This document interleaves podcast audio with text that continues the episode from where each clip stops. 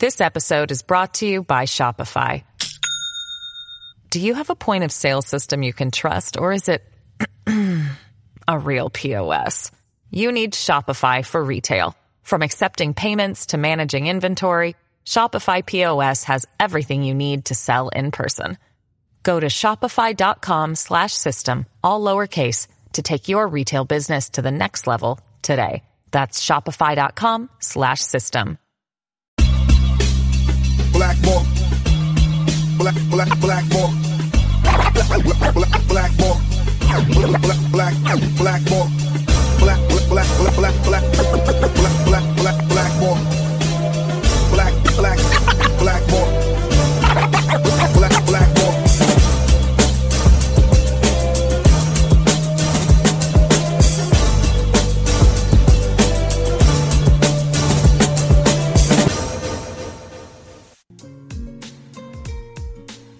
What is up, everybody? My name is James Di Fiore, and this is Blackballed. My guest tonight, I don't even know where to begin because she has one of the most remarkable bios that I've ever seen from a Canadian public figure. She's an author.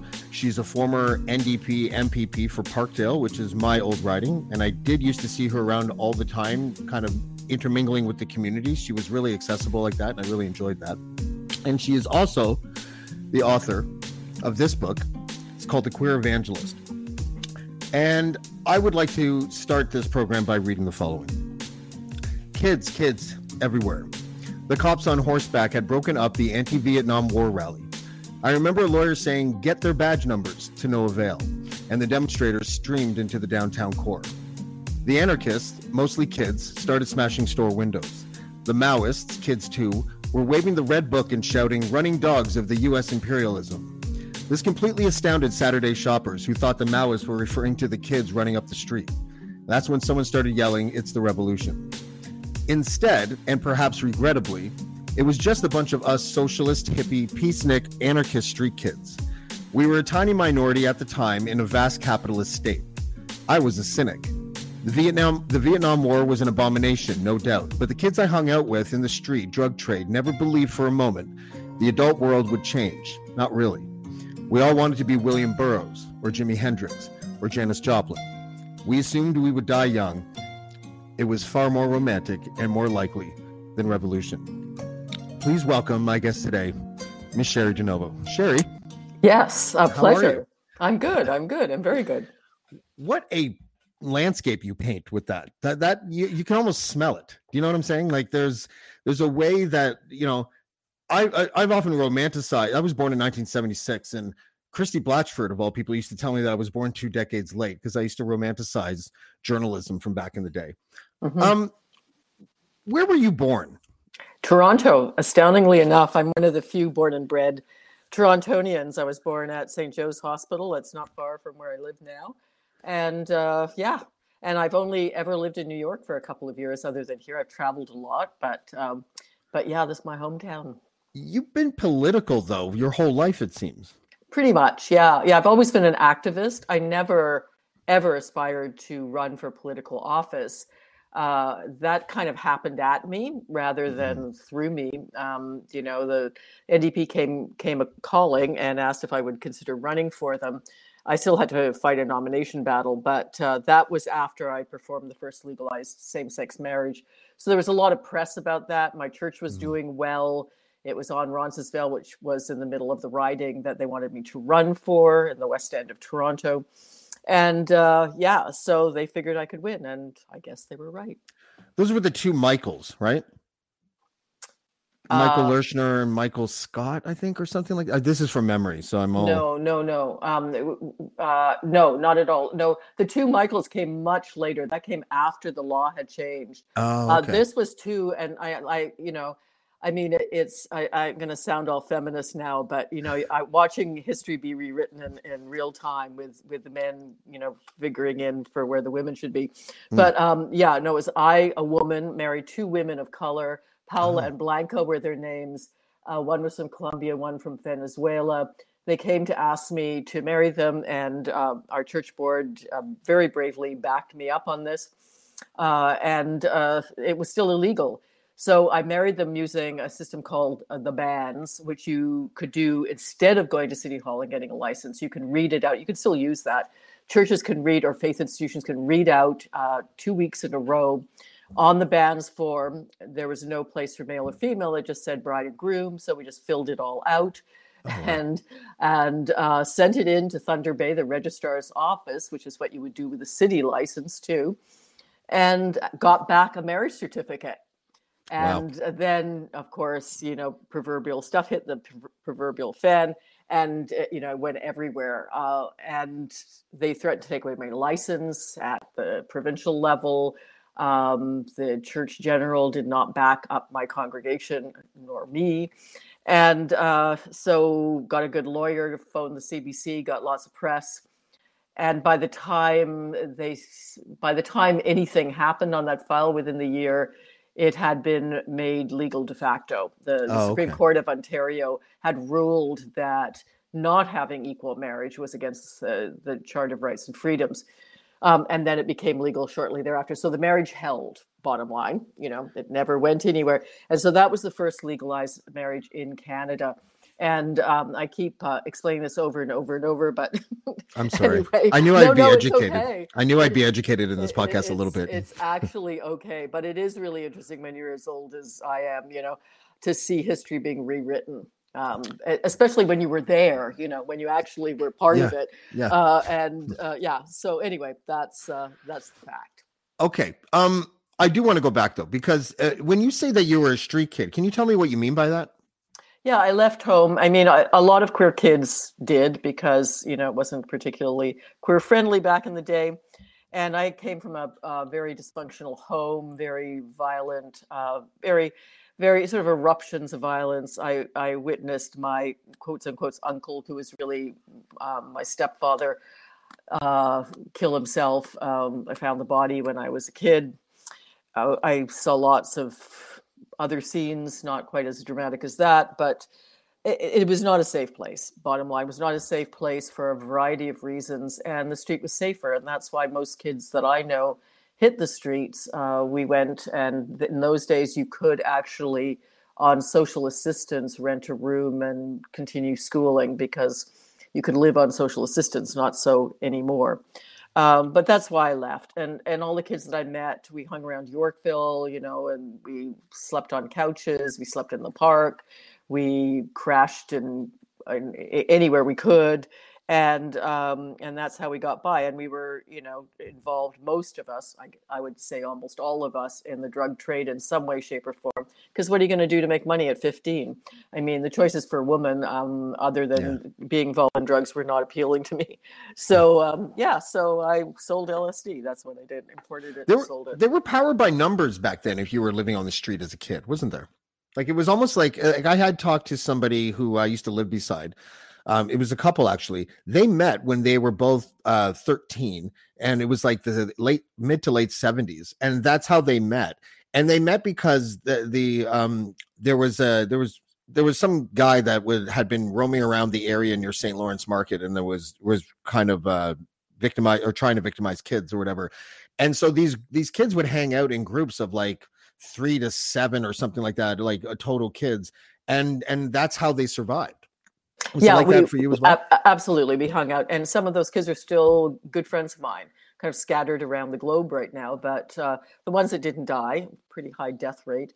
Um, but um, the ones that survived thrived, really did very well. I mean, one started the Vancouver Folk Festival, very active in the music scene out there. Um, another one is, uh, became a dancer with the Alvin Ailey Ballet in New York, a um, girlfriend of mine and still lives in New York, see her quite frequently. So, I mean, yeah, the ones that survived thrived, and then there were a number that did not. Mm. So, selling LSD. So, I remember when I was young, LSD was five bucks a hit, and it just yeah. kind of stayed like that forever. Um, yeah. It was most, when I was young too. Yeah, that's what I'm saying. Yeah, and and there was um, I, I don't want to sit. I don't want to make it seem like I'm promoting psychedelics or whatever. Mm-hmm. But did uh, did you ever use any? Oh, of course, because you know, okay, of course. Are you, are yeah. you like me? Um, where it's like, listen, like I don't, I, I don't want to encourage anyone to go out there and just do mm-hmm. LSD all the time. but there are certain drugs that I have done in my life, um, and I'm a pretty open book about this stuff, that leaves a residue uh, where where it opens sort of a window when you do it, and then when you're sober again, that window kind of stayed open. Um, and for LSD, it was a way to strip myself of my ego and look inward and not feel ashamed, but just sort of take note and try to figure out how to build a better me. Absolutely. Does that make any sense to you? Absolutely. In fact, um, it was not illegal when I sold it. It was under the Food and Drug Act, so it wasn't legal, but it wasn't considered criminal. The criminalization came much later. And we used to import it. I imported it. My first introduction to the Bible was importing LSD in it, hollowed out Bibles from California.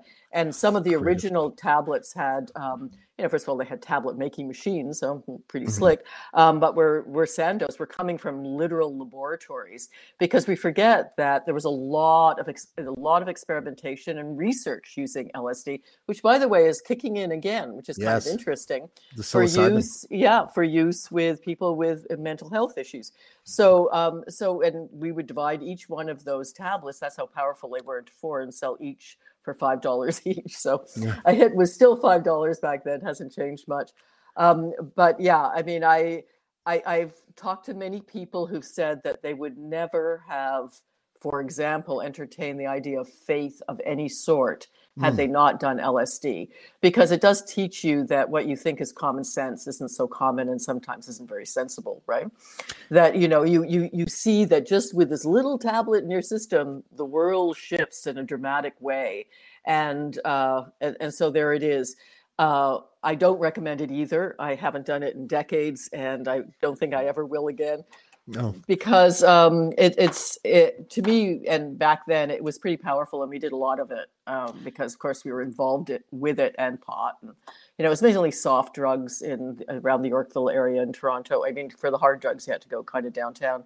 But um, but I started developing a stutter from LSD. I mean, it's oh. it it does have and I've I knew a number of people, and I've dealt with a number of street people since where it it really did uh, you know turn a switch somehow and um, invoke a you know an episode of schizophrenia or they you know mm-hmm. I knew many kids who ended up at what was then 999 Queen Street now CAMH um, or arrested and some who died not classically jumping off buildings or anything but just because it, it can mess you up it can mess you up and I saw that yeah I think um the whole everything in moderation thing really applies to psychedelics because first of all you have to double up if you're going to take it like within days of it uh, uh, of the of taking it the first time.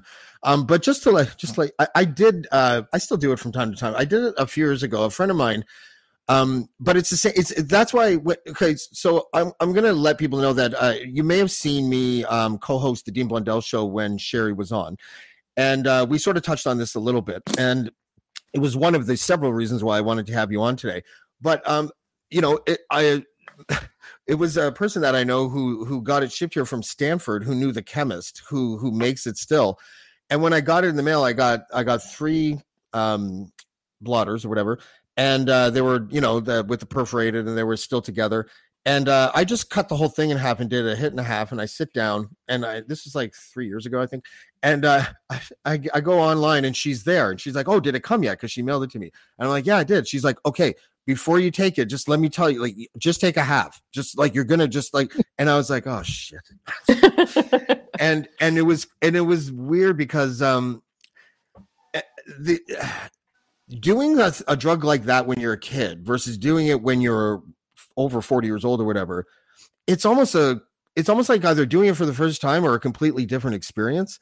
Mm. And I, I, was I was kind of impressed at how you know at, at how the drug hadn't really changed in a lot of ways, but since I had, the experience was different and it made me reflect on being a good father and all this kind of stuff like i don't think people understand I, a lot of people don't want to do these drugs so they can party they want to do these drugs so they can like meditate mm-hmm. and think and do things like that. And I think the psilocybin research that I think you touched on a little bit on mm-hmm. the Dean Blundell show is is going to be super important for people with PTSD and with people uh, yeah. who are suffering from depression. And uh, is it is it big pharma that has stopped that progress like because they haven't learned how to synthesize it like what do you think the reason I think it's more the war on drugs insanity that has plagued, you know, the West for so long. It, I, I I hope that's beginning to lift. We look at examples in Portugal and others where jurisdictions have, you know, stopped being idiots about this. Um, but yeah, I think it, it was just part of the war on drugs, which just, you know, got kicked in and never really left us, even despite, you know, the fact that everybody knows that it does not work.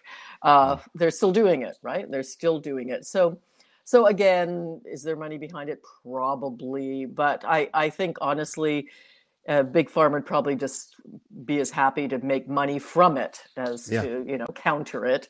Uh, so I, I don't think we can blame them for this one. We can blame them for lots of other stuff. but I don't think Cool. that for this one. I mean, I, Yeah. I, I uh, honestly, um, I'm very glad. I mean, I, some of the peak experiences I think I've had in my life were on LSD because for that very reason that you describe is that you know it really does just you know open up everything. Um, for me, I mean, I discovered what I really liked about LSD was just staying up. Yeah, right. was just being up all the time and being, you know, having that energy. So I moved from LSD to methadone, which was not a good move. Um, Mm. but you know, I certainly enjoyed that more. I didn't have to hallucinate anymore. You know, all those pesky hallucinations. Like, you know, I could just be up and beyond. Didn't have to eat. Didn't have to sleep. And so that finally ended my little foray into drugs because I say it as I described in the book. I passed out on Bloor Street or almost passed out and thought, eh, okay, maybe the universe is telling me that I should stop doing this. And I realized I hadn't eaten in days and got a chicken sandwich and changed my life, you know? yeah no exactly i mean um so what were you doing then in the 80s and 90s like take me through what it was like sure, Mhm. sure. So I got off off the streets thanks to a government that, by the way, conservatives federally, provincially, municipally, which I constantly remind uh, conservatives about, who actually taxed enough and paid enough. So uh, social insurance, like welfare, was something you could live on. So thanks to that, I got myself back, did a high school equivalent at a community college, and then went to university, went to York. Um, when I finished York, I got a job. I needed a job. Um, uh, I had a partner then and, and got pregnant not too long after with my first child.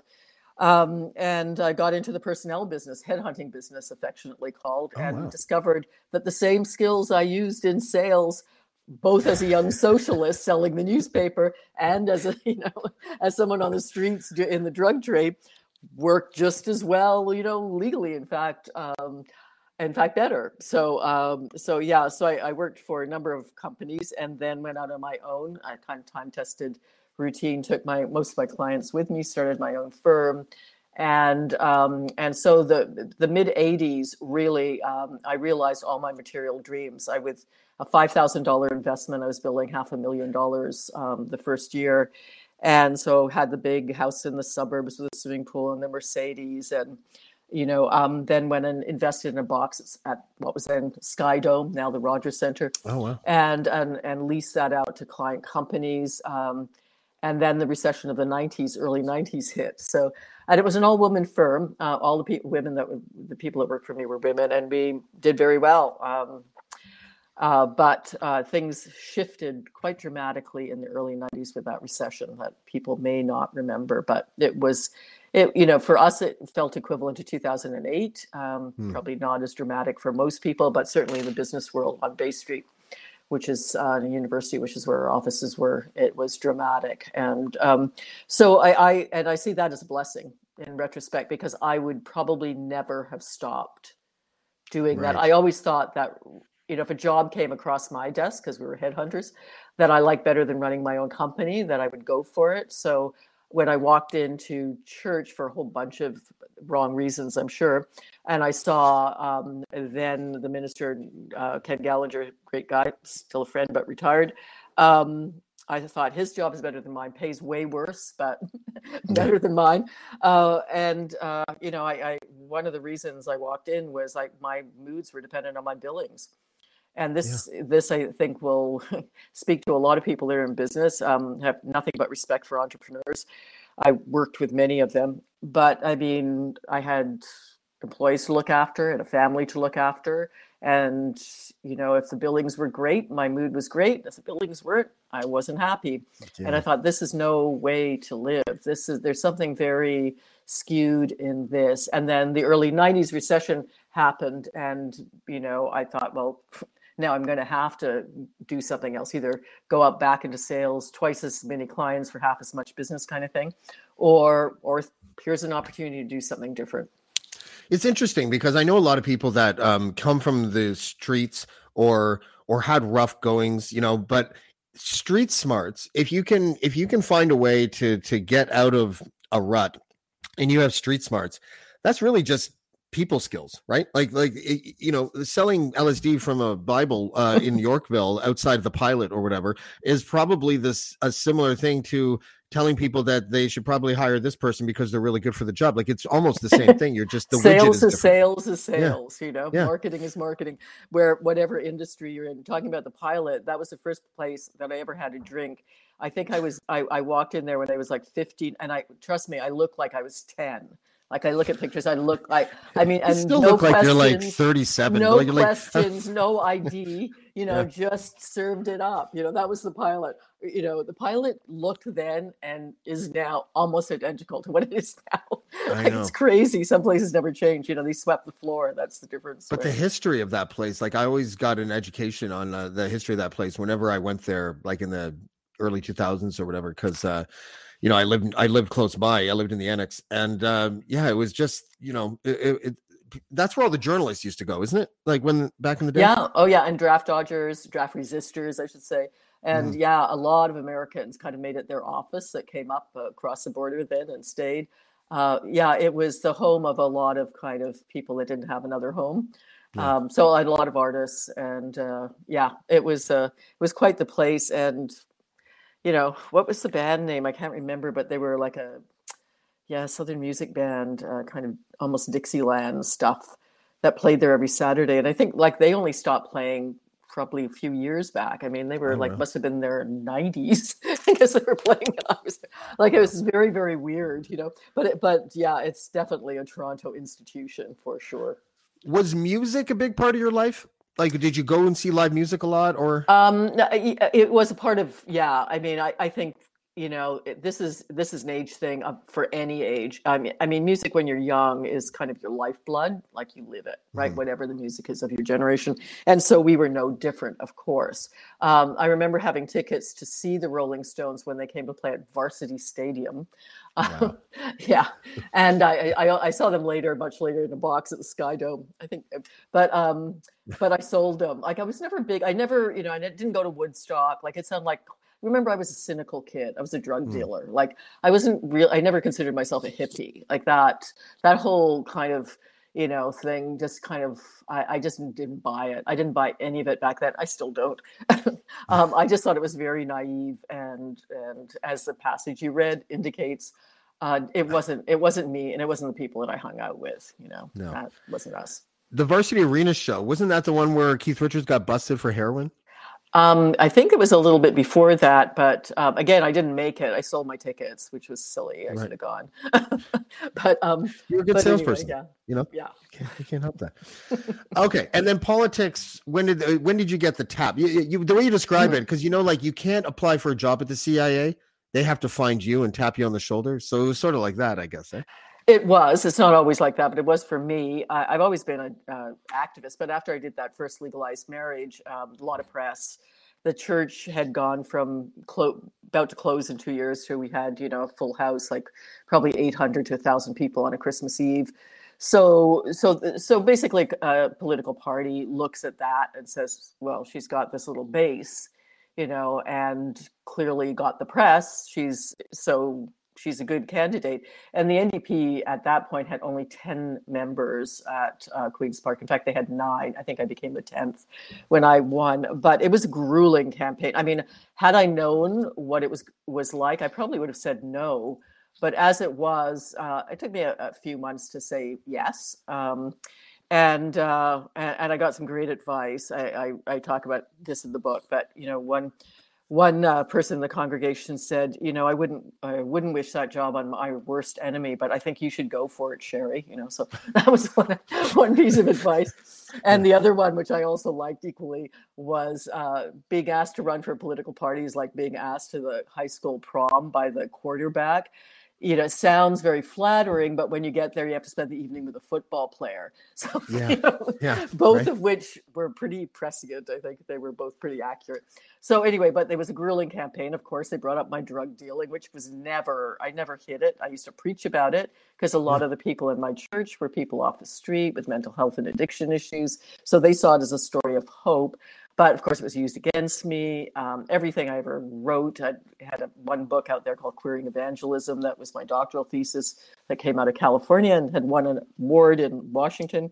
And that um, they quoted you know lifted lines out of context from that. And you know it was just really really grueling. And, and the worst part of it well two of the worst parts of it were my kids had to live through that um, and other people who run for political office will know this. Um, and and second of all, uh, the people that were in my congregation who were still street involved thought, well, this is you know it's hopeless. I'm stuck, right? Because if you know it, they can come after her, they can come after anyone, right? It's one of those. Was it Alexa McDonough that was the uh, leader at the time? Um, who federally? Um, I'm just trying to think federally who it was. Could have Oh, been, yeah, it could have been. I mean, federal first? provincially, no, provincially. I was provincial. Provincially was Howard Hampton, who That's uh, the right, press that's always right. called Howard Who, but nobody knew who we were.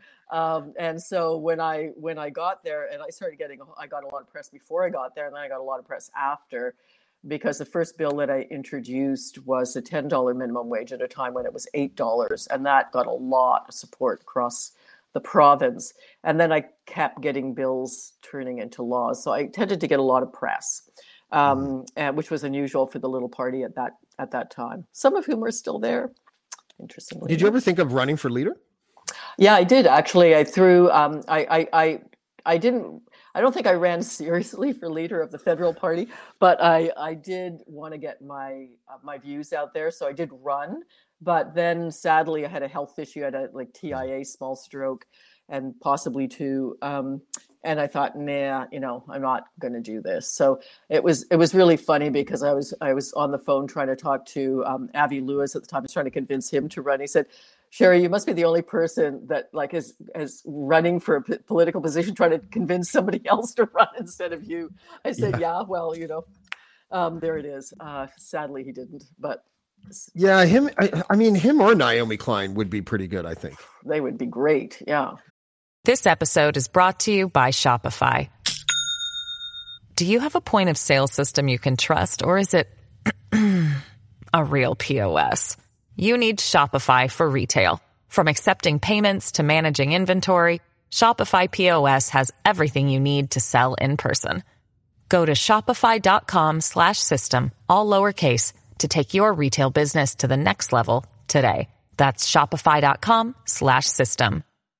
Well, something happened. Um, sorry, I'm just thinking of it now. But there was, uh, remember, uh, there was like a conven- NDP convention. What was it, like six, seven years ago or something? And um, that's when the manifesto came out, and they got a lot of bad press for calling it the manifesto because people thought it was going to be like communist or whatever. But um, and and I was told by some insider back back in the day that uh, that the party was kind of split between pragmatists and uh, and radicals and none of the radicals wanted Avi Lewis, but the pragmatists did. And I, and I never really was able to confirm. If no, I, I case or not. don't think that's true. I think I've always been on the left wing of the the NDP personally, and um, my concern my concern with the party, and this is you know completely evident in BC right now, but my concern with the party always was that they hate you know is, there's this kind of spiritual law that you become what you hate. They hated liberals so much they were becoming them.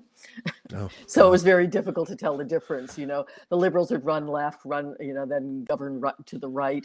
But i mean often the liberal campaign sounded to the left of the ndp which happened with trudeau right and mulcair Mhm. which is why we lost because we blew it. So i mean eh, that that uh, and i think there's a whole bit of the party which was trying to become professional quotes unquotes and uh, and you know hired consultants and did focus groups and all of that stuff. And that's that's not the heart of the party. The heart of the party is an alternative to all that So um, bit by bit, I don't know. I'm I'm I'm I'm feeling very very happy about what's happening provincially right now, which is that Marit Stiles, who uh, I just interviewed on my show, um, is is going to be the new leader, and I really like Marit, and I think the reason some of the reasons I didn't run again uh, are gone now um, from Queens Park and the NDP. So I, I'm po- very positive about the future of the provincial party for sure. So we'll see. We'll see.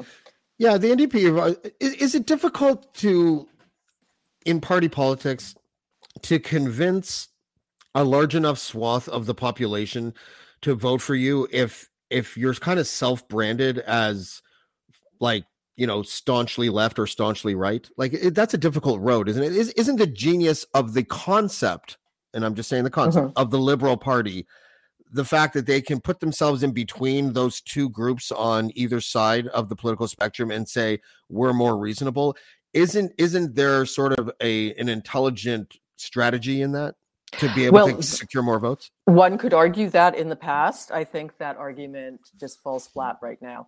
What Mm. we're seeing globally and what we're seeing in North America very clearly, I think, um, is that the center is dropping out.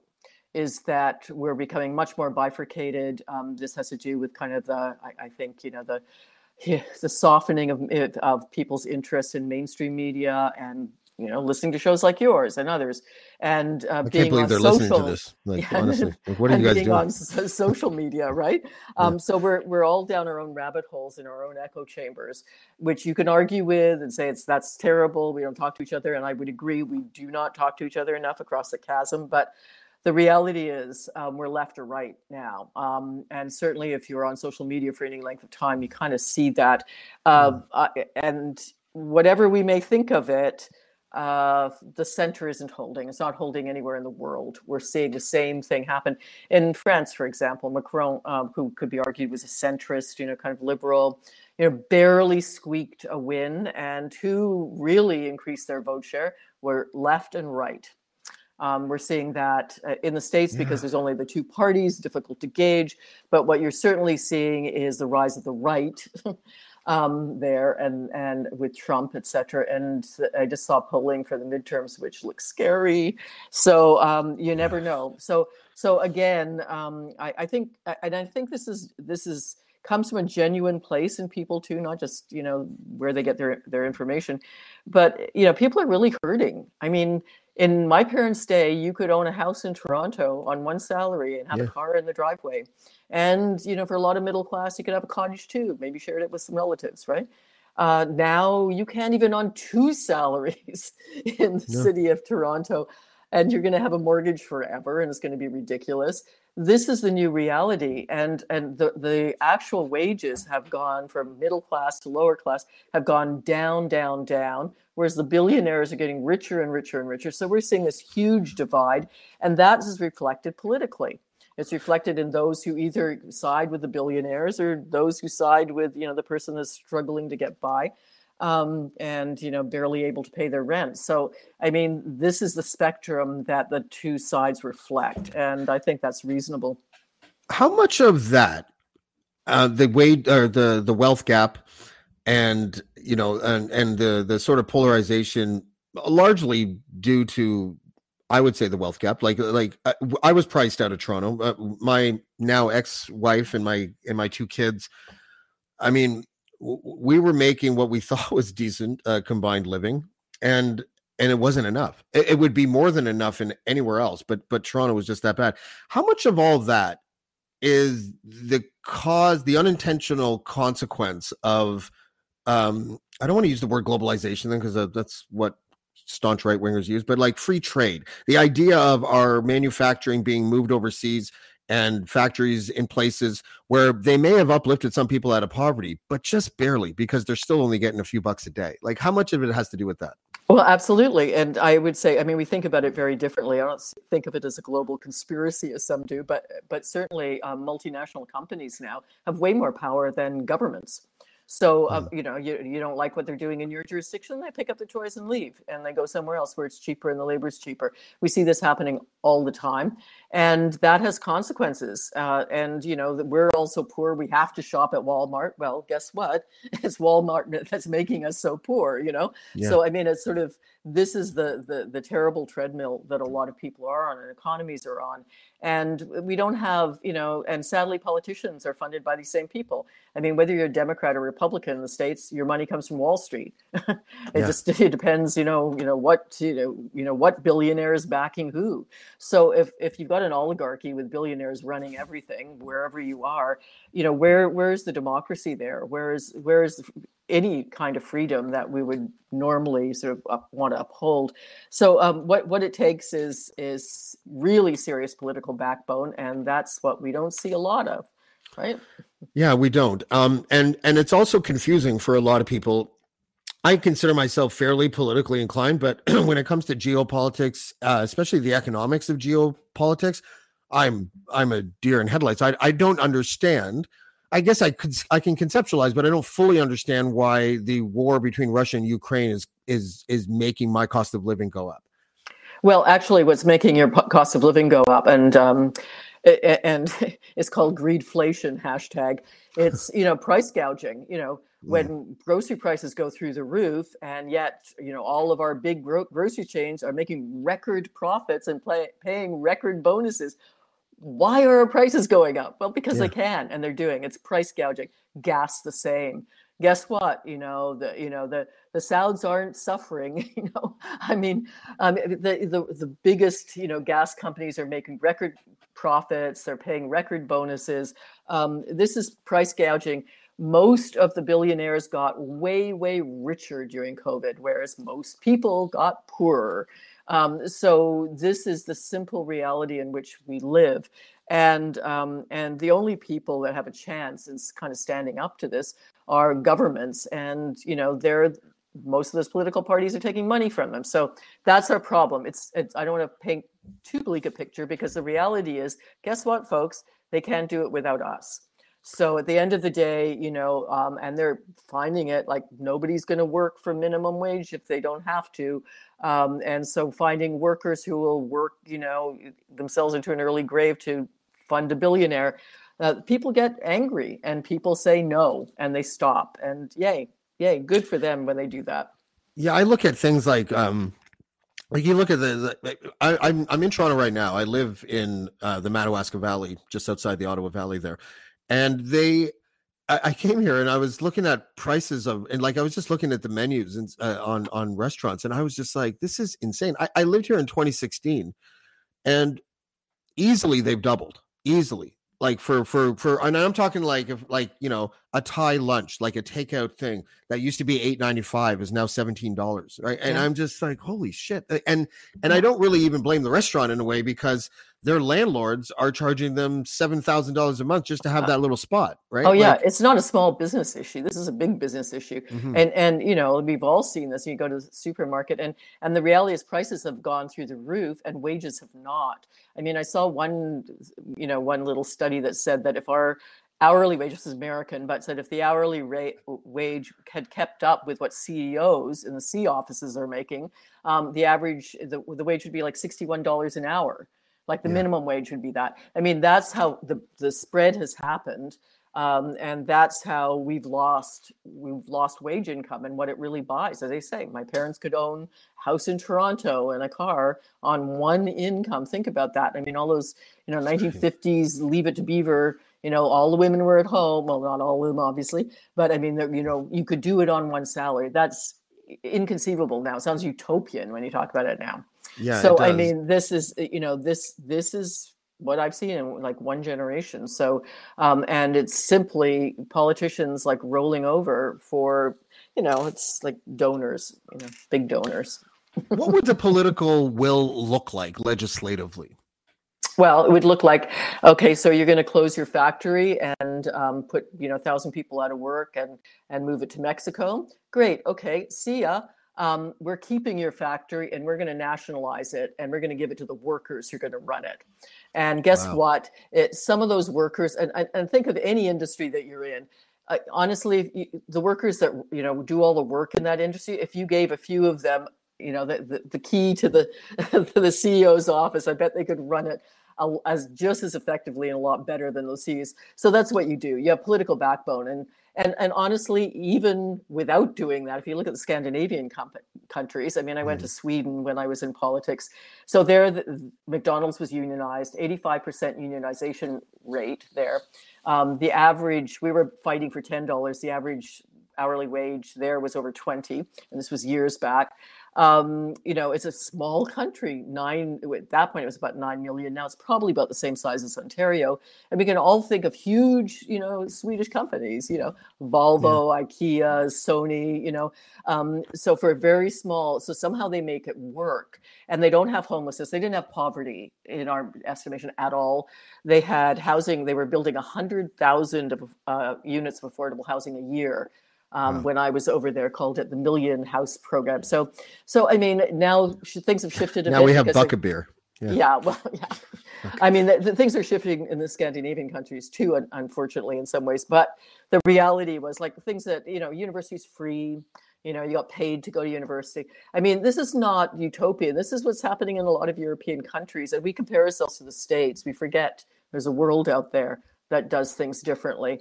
So um, yeah, I would say I, I spent a month in Spain this this spring, and um, it was just so refreshing to be in a place where there aren't you know where there's some sanity that runs things. You know? Yeah.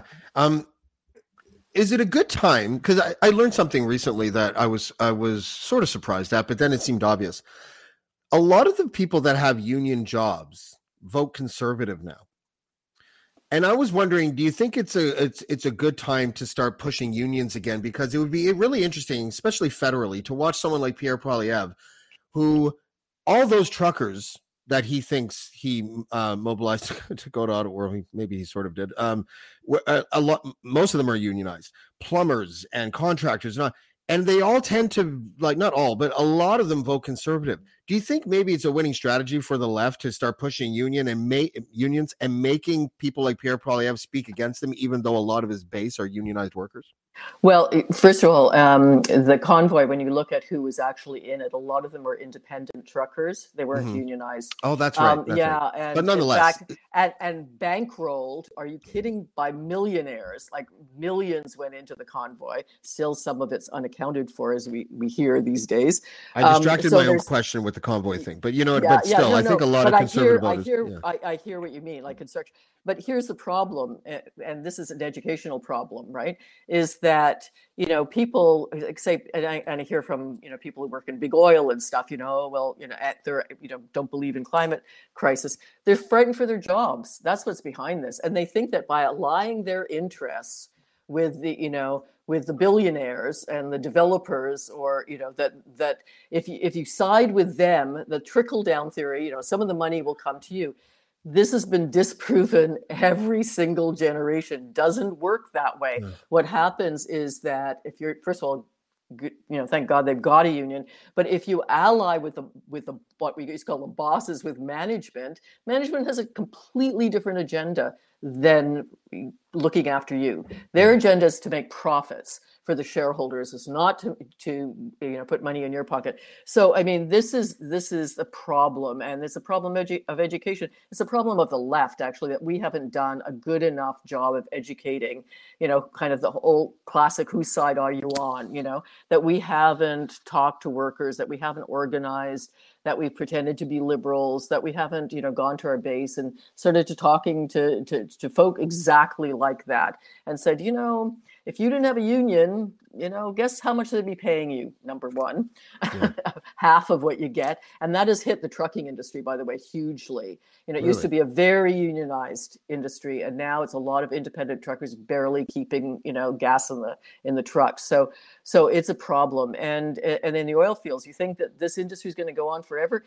The big oil companies are even investing in renewables. So what you need to do is retrain in, in industries like that because there are lots of green jobs. You know, if the government was to invest in that, we put the billions that we put into oil subsidies into green jobs, those people could just segue from one to the other. Um, but you know, this this is a problem, and and it's a problem that the right wing capitalizes on, as if you know the billionaires have your best interests. I mean, think about it for a minute. Everybody knows that's nonsense. you know, you know, I have nothing oil. in common with Elon Musk, and he's not going to help me if I default on my mortgage. You know. He did help me get internet in the sticks. Well, I do have go. Starlink, and it, and it works really well. And honestly, it was costing me three hundred dollars a month in internet before I got his thing. So, you know, oh, there you go. yeah, I'm sorry that I put You'll money have in to share that information, James, with how you Yeah. did that. Yeah, well, yeah, well, that, well, I To can, us. it, it's easy actually. Bell has decided. Bell is so criminal. Okay, like I, I, I Worse than Rogers? I don't know. yeah, they are because they own the infrastructure and and the Yeah, okay. infrastructure that they have where I live. Um, there's the all these like uh, I don't know what they call them, like dark spots or something, where where there's no infrastructure there to give me high speed internet. So you got to go through the cell tower, right? So I got to get this thing, and I and I was doing that for like four years, going through the or five years, going through the cell tower. They won't give you unlimited data, even though there's only like 800 people that live in my whole town.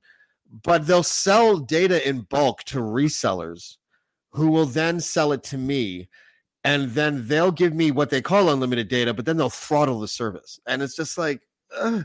so the- you know they're the reason why i had to go to elon musk to, to go get my internet right But- well, yeah, good for you. I mean, I, that's and that's also a problem with the concentration of you know. Remember, there used to be antitrust laws and things. Remember those days? um, uh, barely and you know, now we now we have nothing but trust, right? Like we have huge companies dominating fields with little or no competition. Speaking of that, I I because I, mm-hmm. knew I wanted to touch on this for a second. One of the most egregious things I ever learned was years ago when I found out, and it's not the same anymore. When Nestle, and I think you were in government at the time, when when Nestle was paying three dollars and seventy one cents for every million liters of water that the company pumped out of the ground. Mm. When I heard that, I know it's different now. I think I have it right in front of me. Uh, now they pay 530 or sorry, $503 per million liters of water, which is an increase of 13,500%, but it's still nothing. Um, why and where do deals get made like that? Uh, where did this briefcase open to put in the face of whoever made this decision? Why why did that happen? Isn't it criminal? Like like do you know anything about that file? Because Well, I, and- I am so angry about that. I'm yeah, well, and the other thing is, of course, they put them. You know, you're basically what you could get out of your tap into a plastic bottle, and then the plastic bottle has a lifespan, you know, Yeah. beyond you know our entire race. You know, uh, yeah. So a major contributor to the climate crisis, crisis and the death of our oceans. Um, well, it's it's all it is basically graft and corruption. You know, which is political. You know, Yeah. um, which is you know you you you entice some you know small mayor in a small place and they think oh you're getting all this money and and this is what comes out of it you know at the end so i mean it, it's maybe not into your pocket but it's into getting you reelected and into your town's pocket and it's of course never enough. It's it's uh, it's always a ripoff. Um, so that's essentially what happens when those things happen. And the and the other reality is the privatization of these of things like water. Like water should not be private.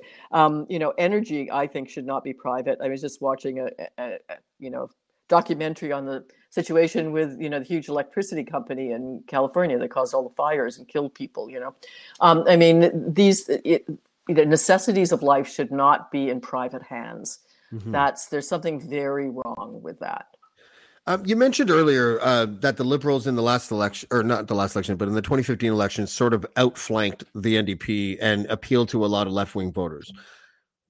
Where he's disappointed me um, as a prime minister. Uh, you know, I I don't have any.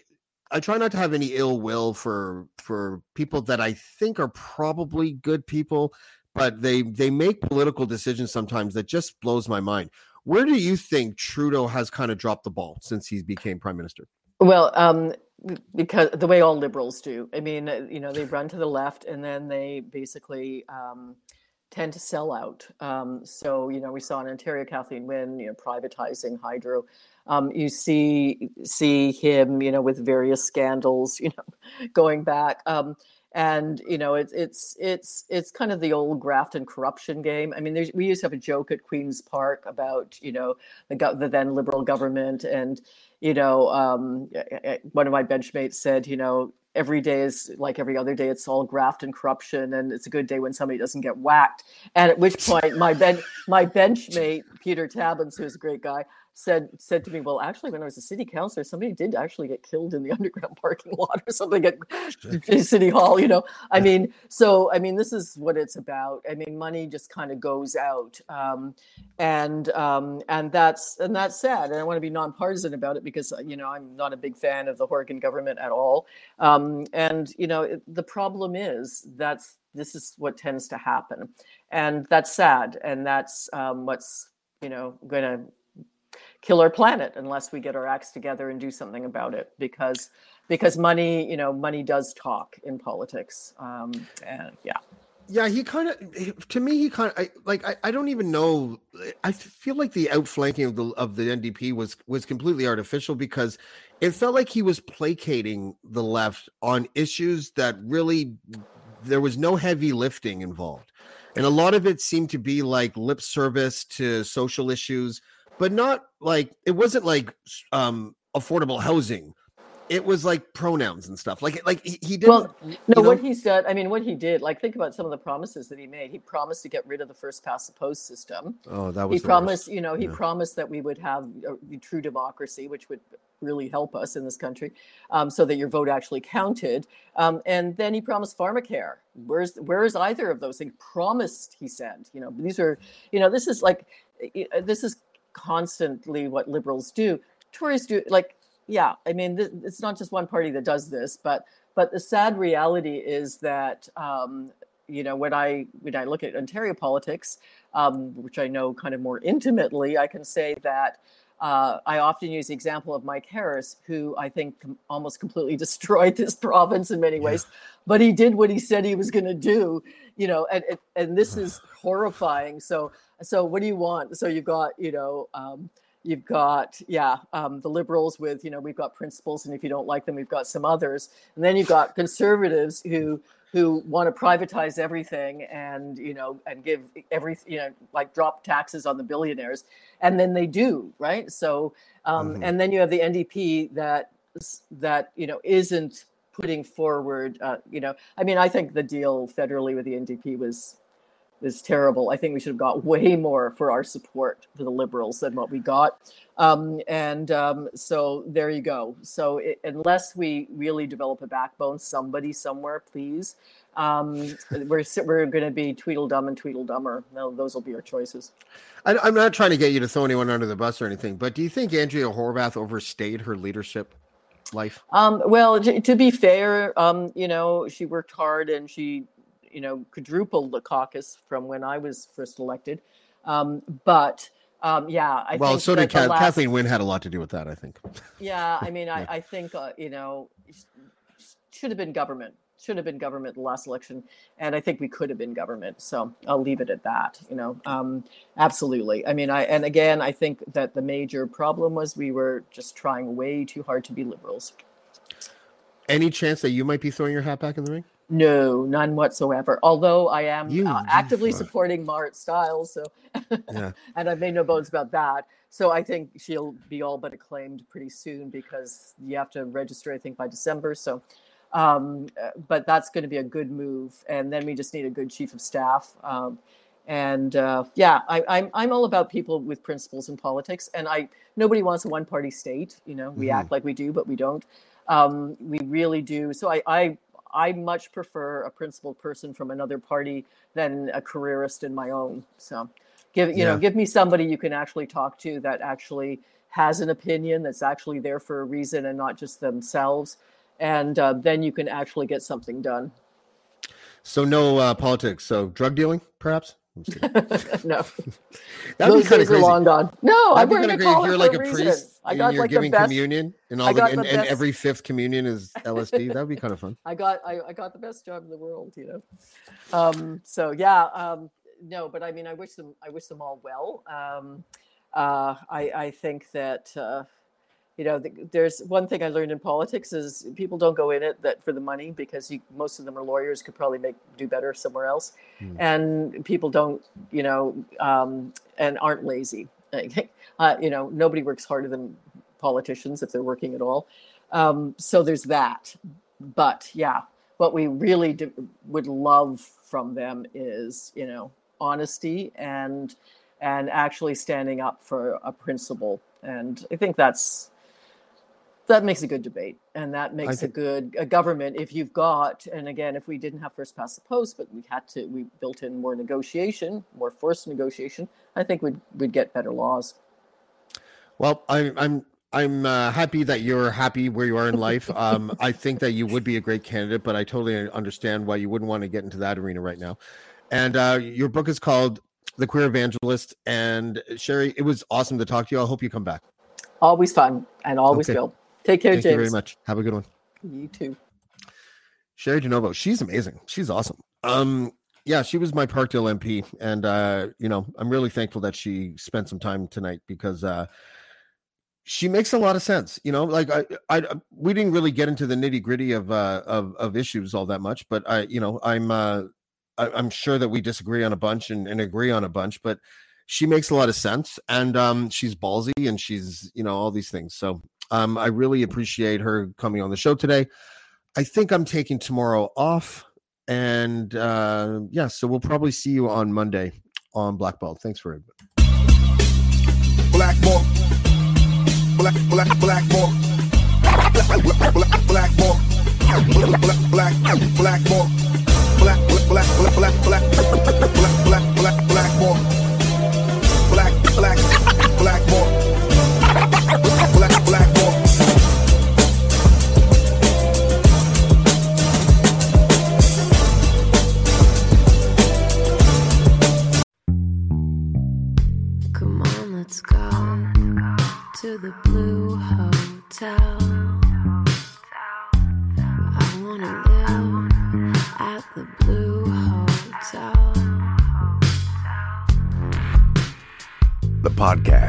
goes everywhere the imagination dares.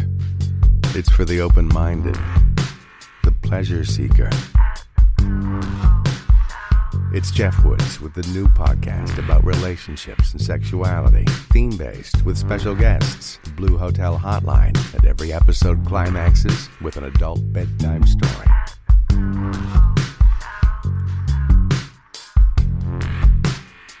Get a room and listen in at the Blue Hotel. Begins Friday, September 23rd.